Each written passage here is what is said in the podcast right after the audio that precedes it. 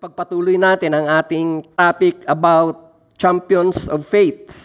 At ngayon ang panghuli na week, natitingnan natin ito. Pero nais ko lang na maging clear sa ating lahat ang reason ba't kinikilala natin sila as champions of faith. Ang tinutukoy ko po ay si Caleb, si Noah, at saka si Gideon.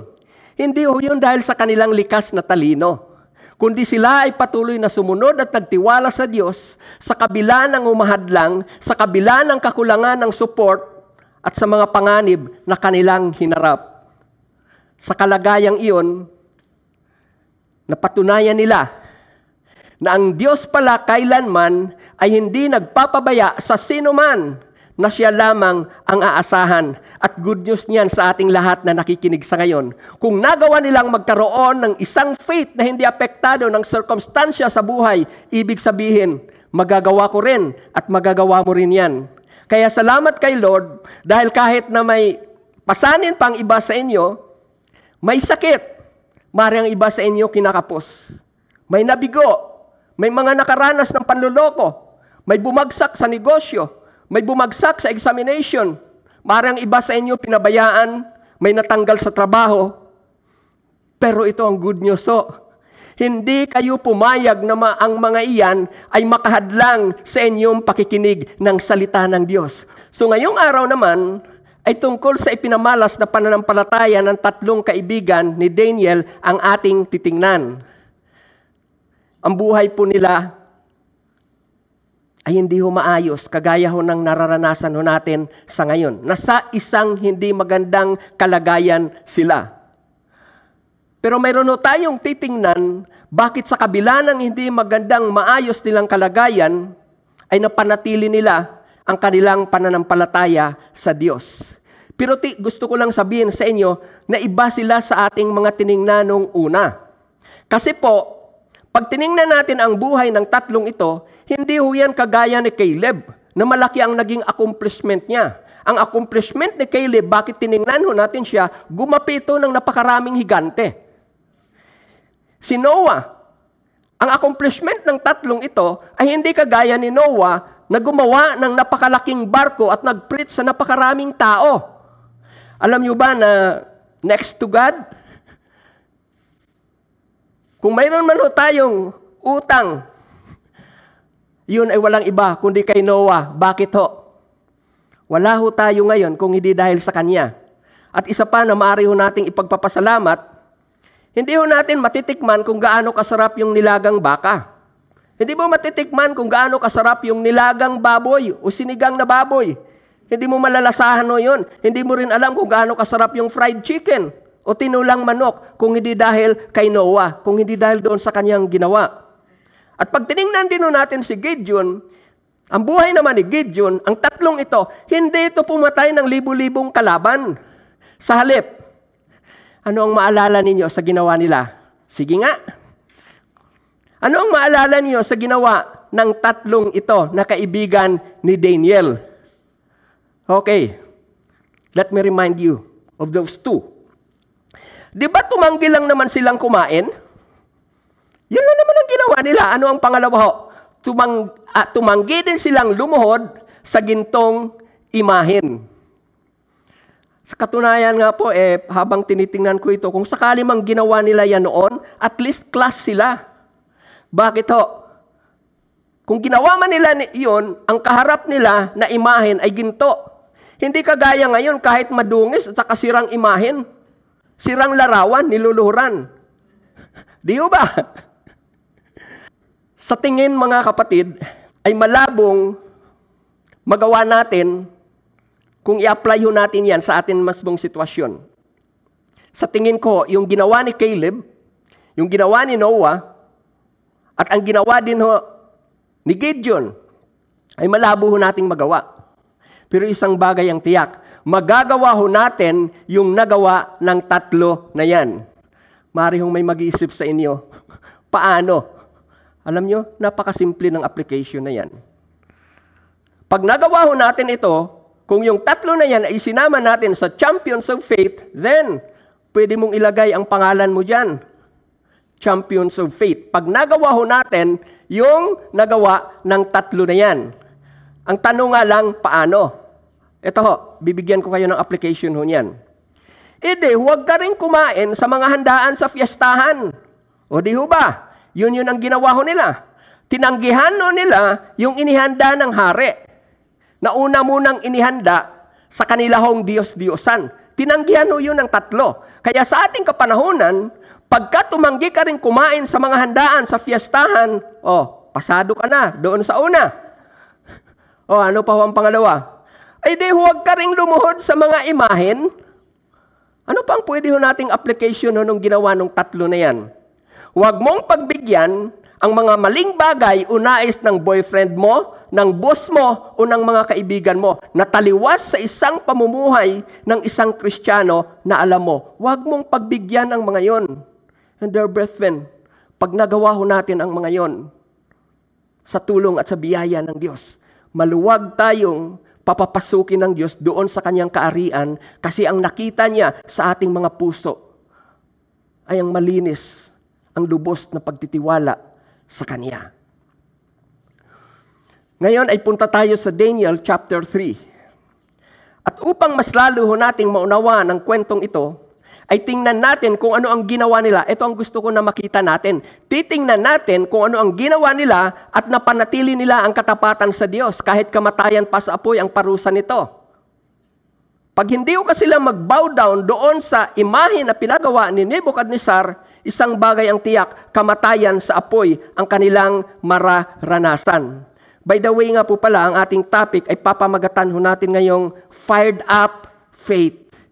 Kaya pinamagatan ho natin yung fired up faith dahil sa sitwasyon na nandoon, sina Shadrach, Meshach at Abednego, doon mismo sa apoy, doon nila napatunayan kung paano, kung gaano sila katatag sa kanilang pananampalataya sa Diyos. So their faith in the fire was fired up. It was shown.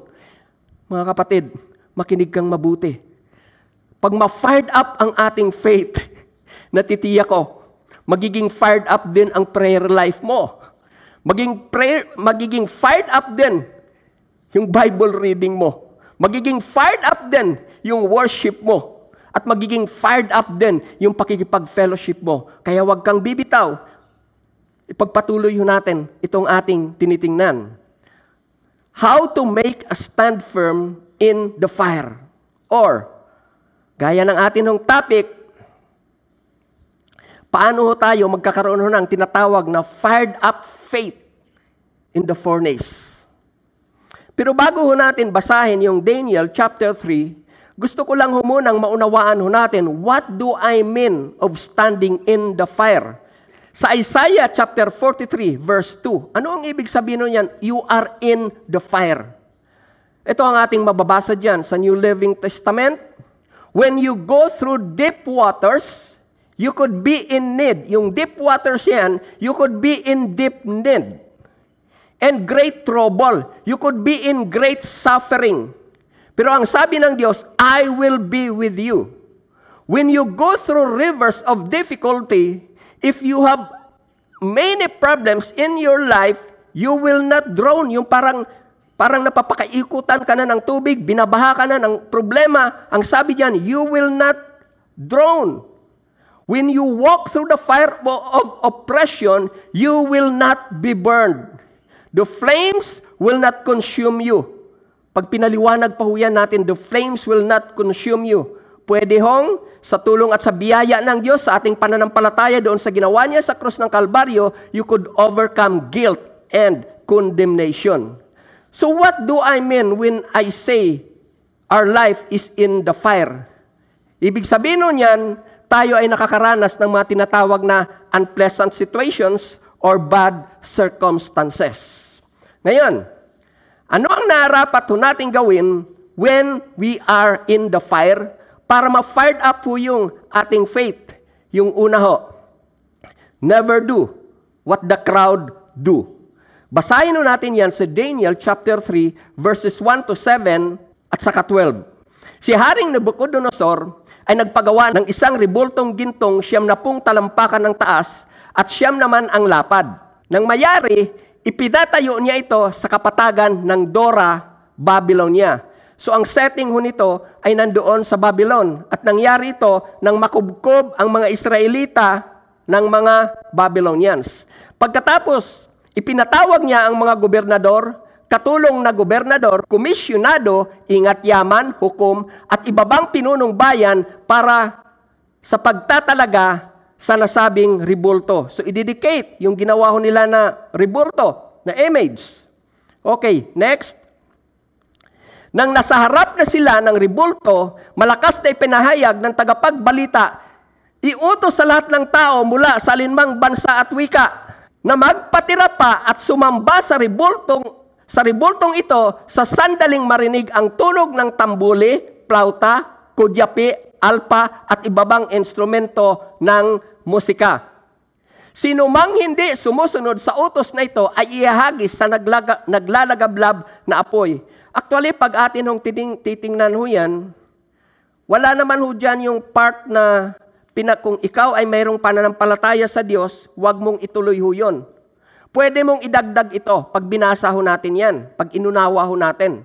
Kung mayroon kang Diyos na sinasamba, okay, you could go on, but do this one, idagdag mo ito.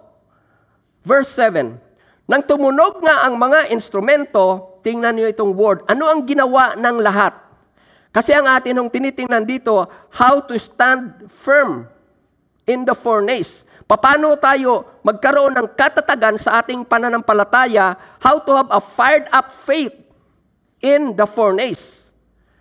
Ang tiningnan ho natin kanina, huwag mong gayahin yung ginagawa ng karamihan. Pero dito sa verse 7, ano ang ginawa? Nung, doon sa utos ng hari. Nang tumunog ang mga instrumento, lahat ng nakarinig ay nagpatira pa at sumamba sa gintong ribulto na ipinagawa ni Haring Nebuchadnezzar. Pero sa verse 12, mayroon hong tatlo ho dyan na hindi sumunod. Sabi sa verse 12, Hindi po sumunod sa utos ninyo sina Sadrak, Mesak, at Abednego. Ang inilagay ninyong mga tagapamahala sa Babylonia hindi po sila nagpatira pa, yung cleaner ho talaga ng Bible, hindi po sila nagpatira pa at sumamba sa ipinagawa ninyong ribulto. So ganito yung utos, ano? Wala naman o sanang problema ang pinagagawa ko sa atin if yan ay walang kinalaman sa ating pananampalataya sa Diyos. Kung yun ay wala hong kinalaman ho doon, walang problema sa pagsunod. Ang problema ho dito, ito ay may kinalaman sa ating pananampalataya sa ating Diyos. Gustong i-divert. And that's really the purpose of the enemy. Kung nakikita niya na ikaw ay tapat sa Diyos. To divert your attention to other gods, to what the world can offer. At ang normal na maari hong gawin ng isang tao, lalo na kung hindi ito matatag ang kanyang pananampalataya, ang pinaka-safe na maaring gawin ng karaniwan para maiwasang ihagis sa apoy is to do what the crowd do or what the majority usually do. Dear brethren, yung atin nung tiningnan ay, wag ho ninyo itong baliwalain ho. Dahil ang pangyayari na yan, ang utos na yan, bago dumating si Yeso Kristo, ay mauulit muli yan.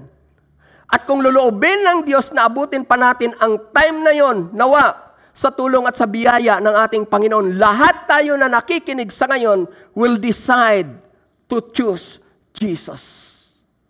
Nawa pag dumating muli ang pangyayari na yan, dahil tiyak na mangyayari ho yan, lahat ho tayo na umattend sa Holy Trinity Bible Church will decide it's okay to face death rather than worship other God.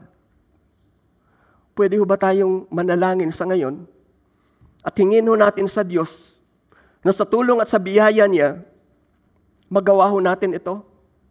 Hindi ko alam kung ano ang maaari pa ho nating maranasang kahirapan other than this pandemic. Pero isang bagay ang tiyak na mangyayari. Situation in this world, hardship in this world, suffering in this world, pains in this world, mag increase pa ho yan. At para ho tayo maka panatili sa ating pananampalataya is through the help of God alone. So hingin ho muna natin ang tulong ng Diyos upang kung sakali man loobin ng Diyos na mas madadagdagan pa ang mga kahirapan na ating naranasan, we will be able to make it. Father, here we are, coming to you, Lord. Bowing down to you alone. Father, gaya ng nababasa ho namin sa iyong salita, at nakikita na rin ho namin, Lord, ang katuparan nito sa amin ng kapaligiran. Worst things is about to happen. Pero tulungan ho ninyo kami, Lord, ng mga mana ng palataya. Kami na nagsasabi na kayo ang aming Panginoon.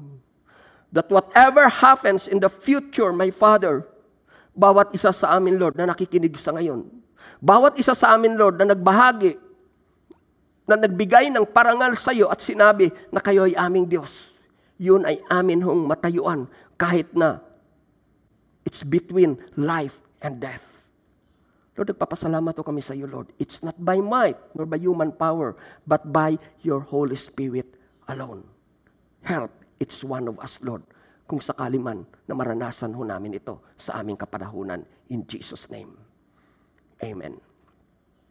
Balik ko tayo sa atin ng kwento. What did the majority do?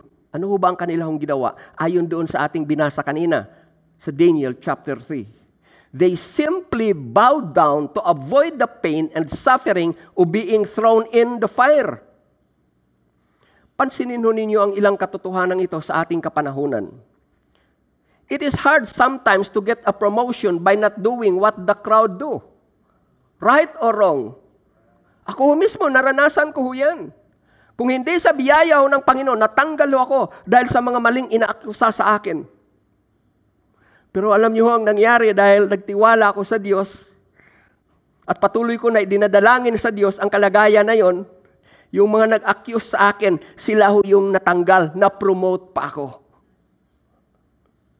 It is hard sometimes to be in the honor roll if you are a student, if you will not do what the majority do. Maglagay ka ng mag, maglagay ka sa teacher, mangopya ka.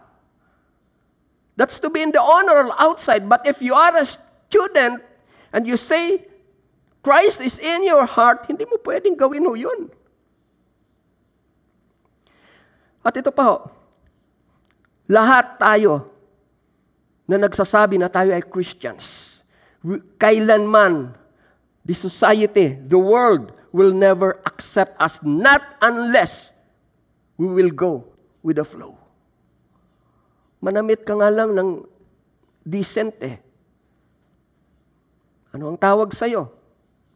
Out of place. But that's the decent one. Yun ho yun ang kinalalagdan ho, kinalulugdan ho ng Diyos. Kung paano ka ho manamit, yun ang kinalulugdan ng Diyos. But the world, they don't want it. Kaya nga po, if we want to go with the crowd, it's impossible na ma-please ho natin ang ating Panginoon. And brethren, I want you to know this reality on life. Ito yung katotohanan sa buhay. Sino man sa atin na walang gagawing stand sa buhay, lalo na sa faith in God, pansinin ho ninyo, sila rin ho yung mga tao na walang impact, walang naiwang impact sa buhay, walang naiwang legacy sa buhay. Yung mga sumunod sa kanila, nag, nag, sa mga gumawa ng worldly affairs, ginaya ang mga worldly affairs, kung paano napahamak yung kanilahong mga gumawa noon, ganun din sila napahamak. So wala hong nata- naiwan na legacy sa buhay. Kung ang tatlong ito ay hindi nagpakita ng katapatan sa Diyos, tiyak na nagaya rin lang ho sila sa karamihan. Bibigyan ko kayo ng isang quiz ho. Mayroon ho bang nakalagay o sa Bible, mayroon ho ba kayong alam na nakasulat sa Bible, isa man lang na pangalan na naitala na nag-bow down doon sa image? Wala ho. Wala ho tayong mabasa ni isa man doon sa libo-libo o baka milyon ho yun. Wala ni isa sa kanila ang nakasulat sa Bible. Pero yung tatlo na ito natin hong tiningnan, Bakit ho ginagawa nating huwaran ang kanilang buhay sa ngayon? It is because they did not do what the crowd do. Pansinin din ho natin itong story of the 12 spies. Can you still remember one out of the 10 names who did not believe in the promise of God? May pangalan ho yun doon sa ano, sa Bible. Pero ni isa ho doon sa sampo na sumuway, hindi na nampalataya sa Diyos. May isa ho ba sa inyo na nakakilala? May isa ho ba sa atin na nakaalala? No. Wala. But why is it Caleb and Joshua is still known today? Katunayan nga, ang kasikatan ho nila, pati sa ating mga anak, ginagamit natin ang pangalan ho nila. Again, it is because they hold on to the God of the Bible. So ano ho? Ano yung number one na atin hong tiningnan? Never do what the crowd do if we want to make a firm stand in the fire. If we want to be fired up in our faith, kung gusto natin na mag-increase ang ating pananampalataya sa gitna ng mga pagsubok, then, narapat nating gawin, never do what the crowd do. At ito hong pangalawa na ating titingnan. Sa Daniel chapter 3, verse 17. And if we are thrown into the blazing furnace, the God whom we serve, take note of this word, is able to save us. He will rescue us from your power, O majesty. So ano ang pangalawa na narapat ho nating gagawin? Ang sabi diyan, the God whom we serve. These three are servants of the Most High God. Ibig sabihin no, they make God their God. So yung pangalawa na atin hong titingnan, para ho ma-fired up ang ating faith in the furnace, ito ho, make God your God. I need to make God who He is, my God. Hindi ho yung creation of the mind kundi ho kung sino ho talaga ho yung Diyos na pinipresent ng Bible, yun ang magiging Diyos natin. Bakit? Why there is a need for us to make God our God? Diyan sa ating binasa, The God whom we serve is able to save. So yun know yung number one. Why make God your God? Because He's able to save. May magagawa siya. May kakayahan siya sa lahat ng sitwasyon na ating nararanasan. Para ho hindi ho tayo mag-doubt doon sa kakayahan ng ating Panginoon, let me show you an instance in the Bible para ho mas lalo nating hangaan ng ating Diyos na kaya pala ng Diyos na gawin ang lahat ng bagay.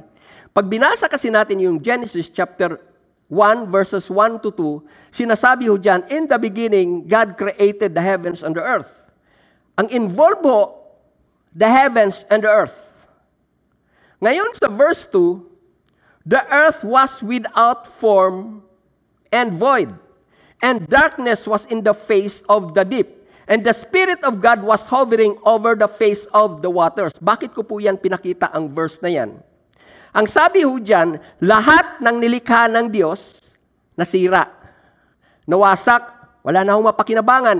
Ang point ko, ba't ko sinasabi yan? Lahat kung ano man yun ang creation, yung first creation noon na narito sa sanlibutan, lahat noon nawasak. Wala na akong mapapakinabangan. Pero ito ang ginawa ho ng Diyos. Pag binasa ho natin, inayos ho yung lahat ng Diyos.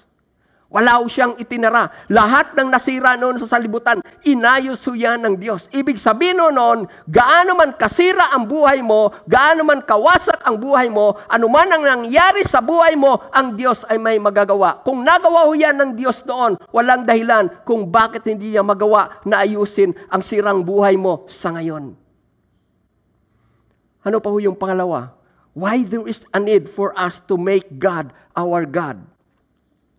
Hindi lamang ho kasi si Lord able, kundi ho yung He will. Pag in-apply mo yan sa tao, marami namang tao ang gusto hong tumulong. Ang problema, hindi naman niya kayang gawin yung gusto niyang tulong. May nakita ko siyang isang tao na nangangailangan ng Isang libo. Ang problema, wala siya, pero gusto niyang tumulong. Pero iba ho yan pag Diyos ang ating pag-uusapan. Pag sinabi ng Diyos na gusto, gusto kong tulungan ang tao na yan, magagawa niya yan. So yung number one na tiningnan ho kana, natin kanina, why make God your God? Kasi ho, our God is able. At ang pangalawa ho, He will. Kung ano yung gusto niyang tulong, magagawa niya yan sa'yo. Hindi lang siya kayang may kakayahan, yung kanyang kakayahan, gusto pa niya yang ipakita sa'yo. Gusto pa niyang iparanas sa'yo. So yun yun ang reason kung bakit we have to make God our God. Pero ang topic ko kasi natin eh, fired up faith. Majority sa inyo na nakikinig sa ngayon ay alam na all things are possible with God. But what if God choose not to do what we know He can do?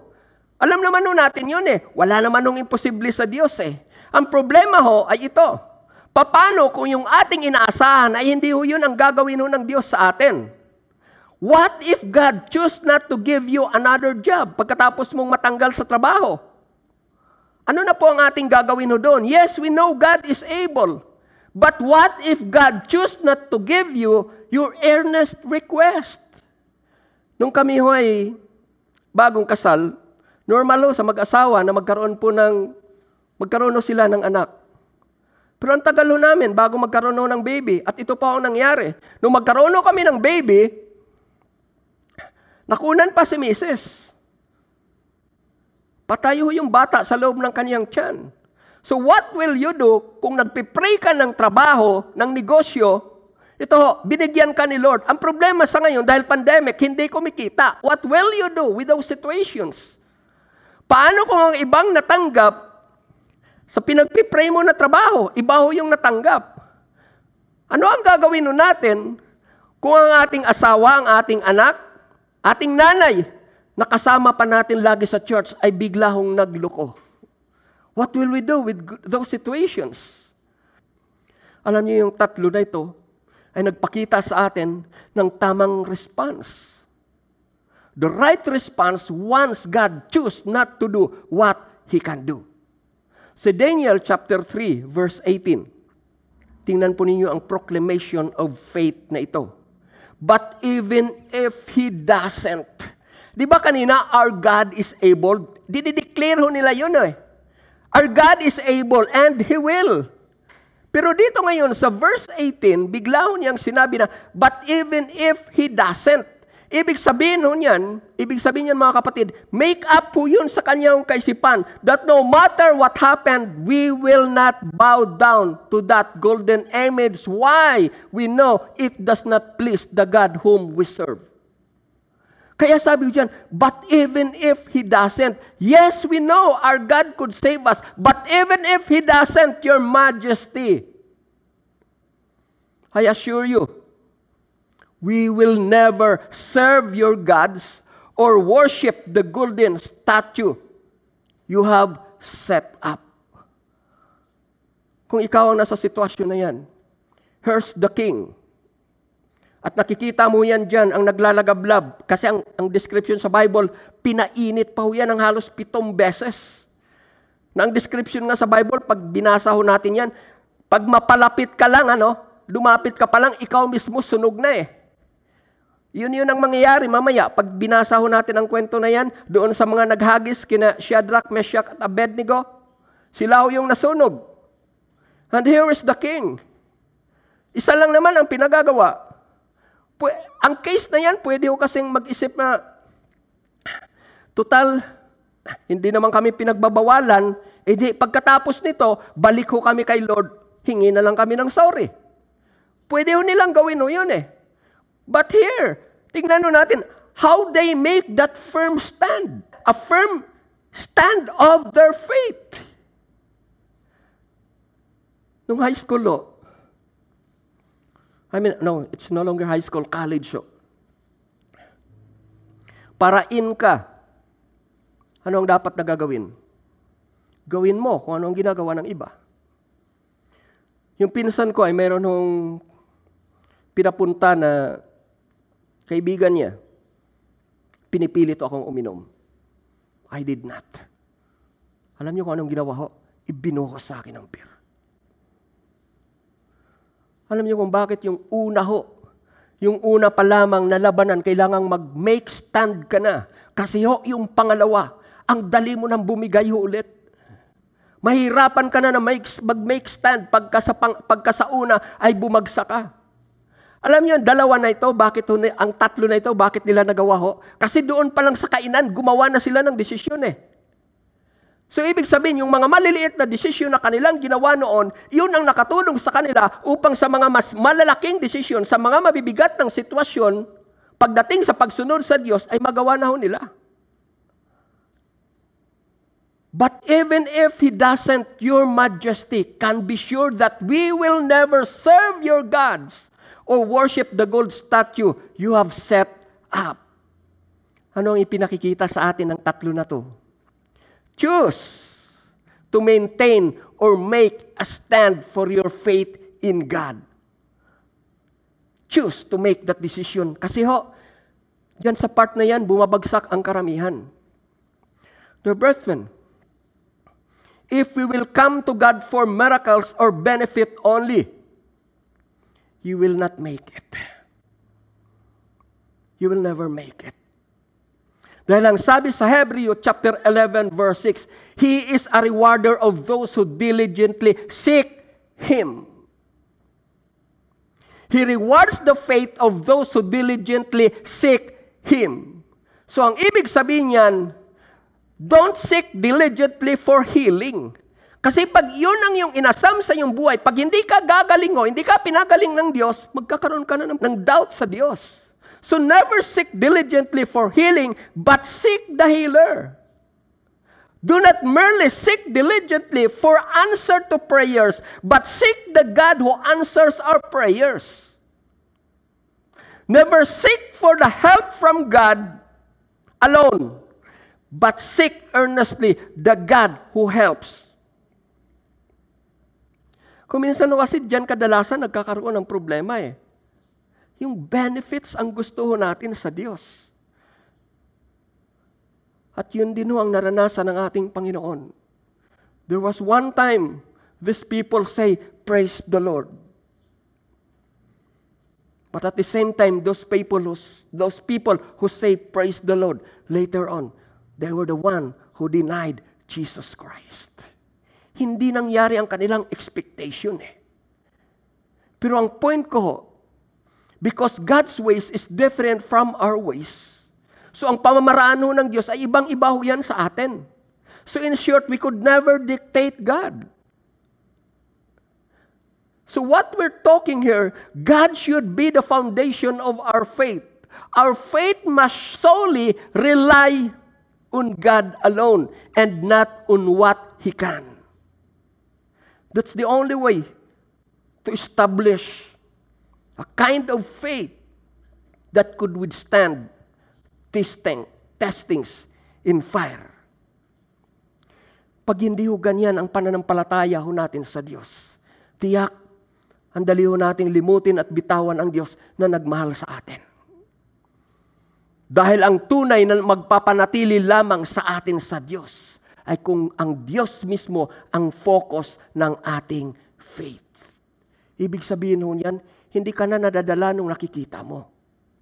Hindi yun ang nagpapagalaw sa iyo. Bakit lalo kang lumalapit sa Diyos? Kasi ho, andyan, mayroong nakaamba. May inaasahan ka. Hindi ho yun ang tunay na pananampalataya. Kung hindi man nangyayari ang ating mga inaasahan, because of your faith in God, ikaw ay naniniwala na hindi man gawin ng Diyos ang ayon sa expectation mo, nagtitiwala ka pa rin mas alam ng Diyos ang nararapat na gawin sa isang sitwasyon na nararanasan mo. And that's real faith. Hindi mo man yun naunawaan. Hindi mo man yun lubusang naintindihan. Alam mo na sa kalagayan mo, there is a need for God to help you now. But why do God make a delay? Nakita mo ang iba nagpatotoo, nag-pray sila ng ganito, sinagot ang sitwasyon mo, may lalala, ma- mas malala pa, nag-pray ka rin ng tudo, kagaya ng narinig mo, wala ho nangyari. Pero ang tunay ho na pananampalataya ay hindi ho yan apektado ng sirkumstansya ng buhay. Yun ay nakatuon sa kung ano ang gusto ng Diyos para sa atin. At hindi ho yun nababago ng mga negatibong sirkumstansya na ating nararanasan sa ating mga buhay. Nariyan pa ho ba kayo? Huwag kang bumitaw, kapatid. Nasa best part na ng story ho tayo. Sa tingin niyo kaya, pag si Lord ay nakakita ng totoong faith sa atin, sa tingin niyo kaya eh, He will really remain silent? Tunay nga ho ba na papabayaan ho tayo ng Diyos? Sa Daniel chapter 3 verses 24 to 25, ito ang ating makikita dyan. But suddenly, as he was watching, Nebuchadnezzar jumped up in amazement and exclaimed to his advisors, Didn't we tie up three and throw them into the furnace? Yes, they said. We did indeed, your majesty. Look, Nebuchadnezzar shouted, I see four men unbound walking around in the fire and aren't even hurt by the flames. And the fourth looks like a divine being. So dyan sa verses na yan, makikita ho natin, hindi maari na walang gagawin ang Diyos sa kalagayan mo kapag tunay na faith ang makita sa iyo.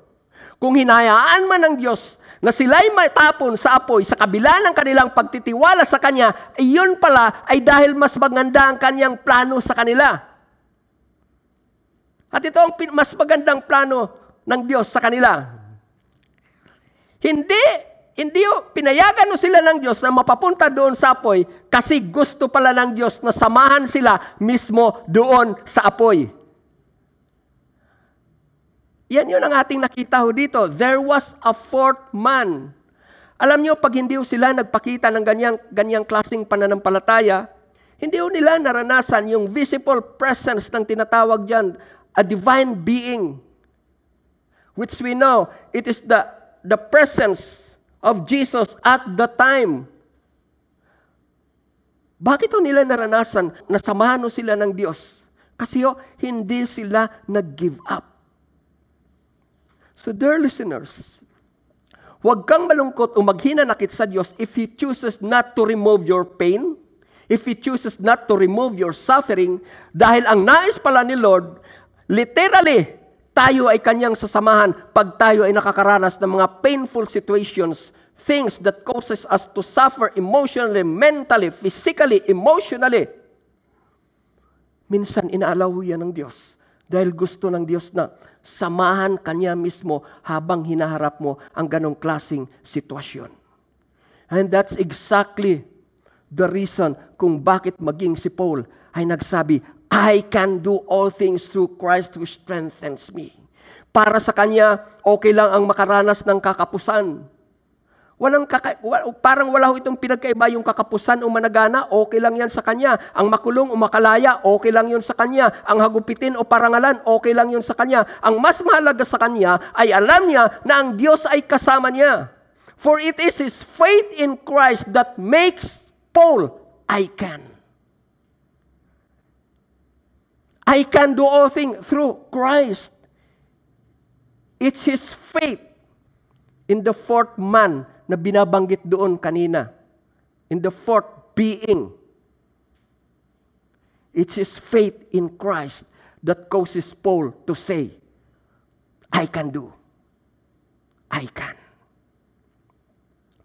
Ano pang makikita nating truth dyan sa ating binasa na yan? Minsan o kasi nagkakaroon tayo ng notion na kapag kinilala at tinanggap na natin si Lord sa ating mga buhay, nawawala na ho yung problema. Wala na ho tayong magiging problema. But did God's presence stop the fire? Nung nandoon na ho si Jesus doon sa pugon, tumigil na rin ho ba ang fire? Alam nating hindi. But what did God remove? God never removed the fire. But what did He remove to Shadrach, Meshach, and Abednego? He removed the fear. Their fear in their heart in the fire. Nakuha niyo yung ibig kong sabihin? God did not rem- remove them in the fire. But what God removed in them is their fear to be thrown in the fire. Bakit o fear ang kailangan tanggalin ho ng Diyos sa ating mga puso? Bakit yun ang gusto ng Diyos? Yan yun ang concern ng Diyos sa atin. Tanggalin ang fear sa ating mga puso. Dahil sino man sa atin, kailanman hindi mag enjoy sa presence ng God if fear and worry is still in our heart. Hanggat ang isang tao ay fearful, hindi mo may enjoy ang presence ng God sa buhay mo. Si Lord mismo ay nagsasabi na sa iyo, stand up in faith. Pero dahil takot ka, hindi mo ngayon, hindi mo ngayon maranasan, it's God beside you that is speaking unto you. Walk in the water. Pagka may takot, we will never enjoy His presence if fear is still in our heart. Yun yung reason kaya ang fear, ang concern ni Lord sa kanila. Kailangang tanggalin ng Diyos yung fear sa kanilang mga puso upang anuman ang kanilang harapin, anumang pagsubok sa buhay ang kanilang maranasan, maharap nila ito ng may kapanatagan dahil ang kanilang pananampalataya ay nakasalalay doon sa Diyos na alam nila ay hindi magpapabaya sa kanila. Did you notice how they enjoyed Jesus in the fire? Di ba hindi na nga nila sinabi, Lord, alisin mo kami dito. Enjoy o sila doon. Hindi nila sinabi na nang nakita nila sa Jesus, Lord, pwede o ba lumabas na tayo dito? No. They enjoy the presence of Jesus in the fire. This only shows that even a fiery place can become like heaven if Jesus is there. Tuwang-tuwa ako sa patotoo ng mga kapatid natin na nasa ospital, pero nakakapag-share. Mas matindi pa ang kanilang kalagayan kung minsan doon sa kalagayan ng katabiho nila, pero sila ho nakakatawa. Yung pagkain na dinadala sa kanila, ibinibigay ho doon, pero mas kailangan ho nila yon. Bakit ho? As long as Jesus is with you in whatever situation that you are, in the hospital, in need, that could become like heaven if Christ is besides you. Hulitin ko yung tanong kanina. Bakit hindi na nila ni-request kay Lord na makaalis sila sa fire? Bakit? Dahil in the fire, kasama na nila ang Diyos. O di ba awitin natin yan? Kasama natin ang Diyos. Di ako mangangamba. Di ako mababalisa Kasama natin ang Diyos. Dumaan man ako sa ilog, di ako malulunod. Ano pa? Dumaan man ako sa apoy, di ako masusunog. Bakit? Kasama natin ang Diyos. Mga kapatid, hindi lang yan basta inaawit nararapat na ipamuhay natin yan. If we want to experience the visible presence of Jesus while we are suffering, while we are in pain, while we are in need, while we have a problem.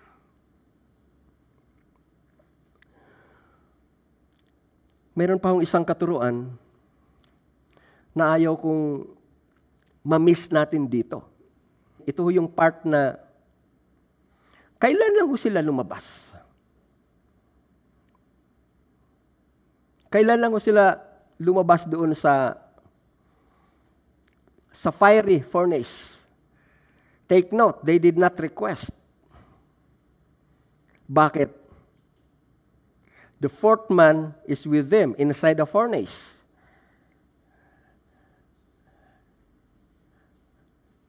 Kailan sila lumabas. Nang sinabi ng king na nag-observe sa kanila na lumabas na sila.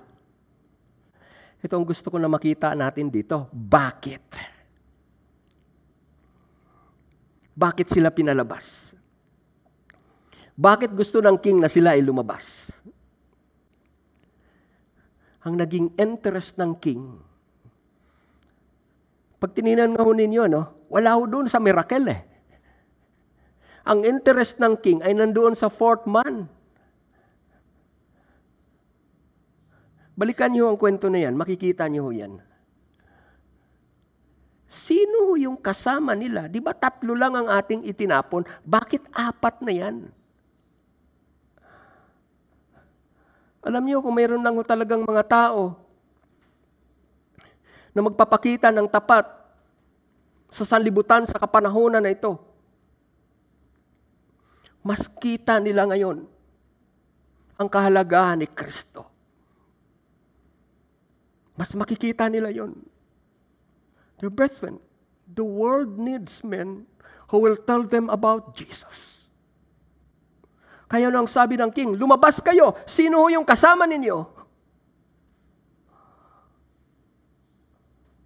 Bakit ganyan ang kalagayan mo? Mas martindi pa ang sakit mo, pero ito, panatag ang kalooban mo.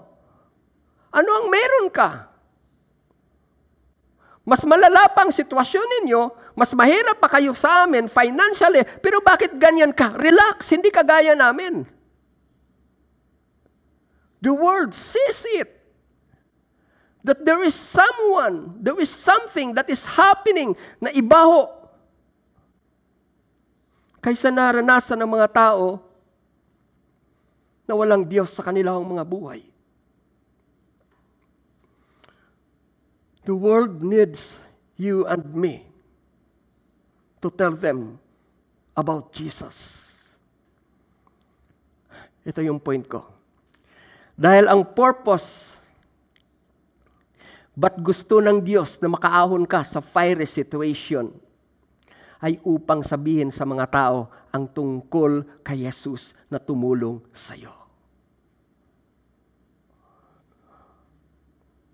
Yun yun ang reason kung bakit tinutulungan ka ng Diyos na makaahon sa problema. Because God wants to tell us to the world who helps us overcome such problem. Gusto ko lang na, ma- na ating maintindihan na hindi lang tayo ang nakakaranas ng kahirapan. Sila din. At nakita ho nila ang tao na nagtitiwala sa Diyos ay hindi pinababayaan. Kaya nagkaroon sila ng pag-asam. Yung Diyos na hindi nagpabaya sa umaasa sa Kanya. Gusto rin nila na maranasan yung Diyos na tumulong sa atin. But, someone must stand in faith to tell them about Jesus. Ngayon, punta ho tayo sa reality ng buhay. What if God choose not to walk with us on the fire on earth?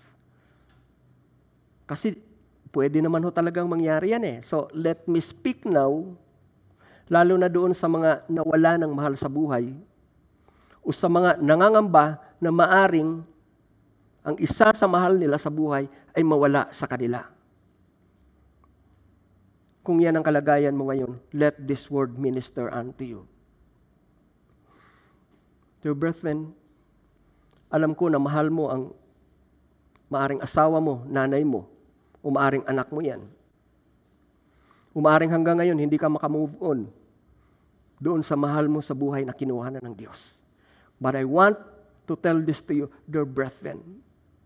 Mas mahal ng Diyos ang tao na nawala sa iyo kaysa pagmamahal mo na nasa Kanya. At yan yan ang reason kung bakit sometimes God chooses to bring him home to heaven. Kasi, Ayaw na ng Diyos na madagdagan pa ang paghihirap ng taong mahal mo. That's the reason why sometimes God chooses not to go with us in the fire.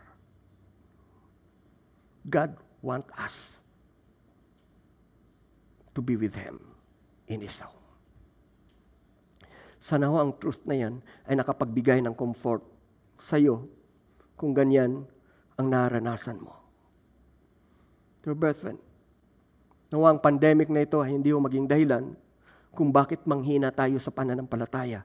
This is now the, sta- the time for us to stand in faith.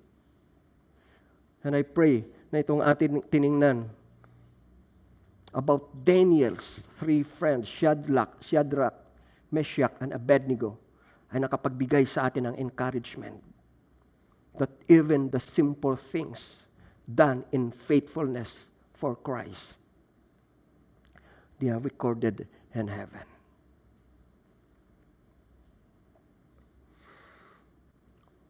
Let me speak now doon sa mga first-timers na maaring wala pang personal na kaugnayan sa Diyos. You might be like Nebuchadnezzar. Curious, sino ang tumutulong doon sa mga tao na may sakit, may karamdaman. Then I will tell you this. You need Christ.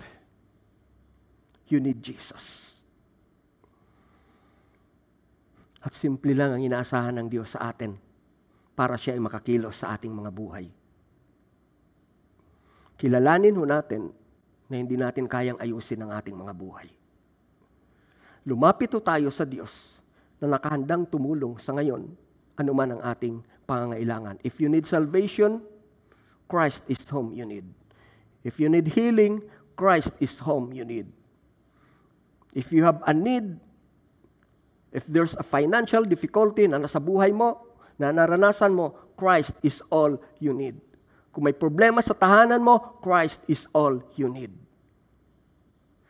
And for God to work in you, you need humility.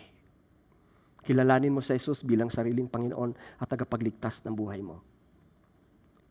Ilid kita sa isang prayer prayer ng pagsuko ng ating buhay sa ating Diyos. Father, in Jesus' name, I commit unto you, Lord, people na nakakaranas ng mga paghihirap. People who don't exactly know what their salvation is. About salvation, I mean. Speak to them now. Sundan mo ang panalangin na ito. Father, sa pangalan po ng iyong anak na sa Jesus, lumalapit ako sa iyo kinikilala ko, Lord, na sa kalagayan ko sa ngayon, walang iba na makakatulong sa akin. Kinikilala kita, tinatanggap kita bilang sariling Panginoon at tagapagligtas ng aking buhay. Patawarin mo ako sa aking mga kasalanan. Mula ngayon, ang gusto ko, ikaw ang masunod ko. Salamat sa gagawin mong tulong na nampalataya ko na hindi mo ako pababayaan mula ngayon.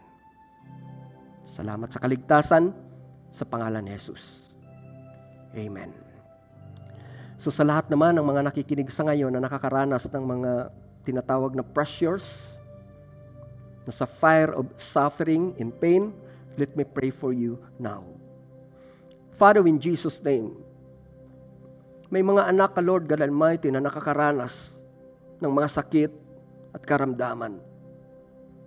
May mga ka- anak ka, Lord God Almighty, na nawalan ng trabaho.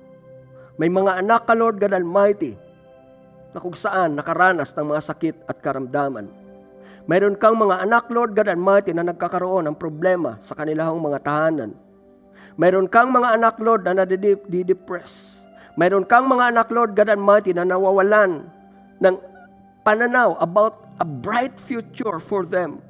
Lord, I ask and pray work in the heart of these people. Speak to them, Lord God Almighty, that these things are their Father. Ito po ay mabaliktad. Ang kawalan ng pananampalataya ay mabaliktad patungo sa pagkaroon ng tunay at ganap na pananampalataya sa iyo. Tulungan po ninyo, Lord, ang bawat isa sa amin na lubusang magkaroon ng kaunawaan patungkol sa magandang plano ninyo sa aming mga buhay sa kabila ng mga hindi namin magagandang naranasan sa ngayon sa sanlibutan na ito. Salamat po sa iyong tulong, Lord. Bless your people today. And now, may the Lord our God, Christ Himself, bless you and keep you. May His face so shine to each and every one of you. Holy Spirit, I commit unto you, Lord, the life of the hearers today. Be with them, Lord, as they face life ahead. Cause them to live for your honor and for your glory. Thank you, my Father, in Jesus' name. Amen. Good day lahat. God bless sa inyo lahat muli.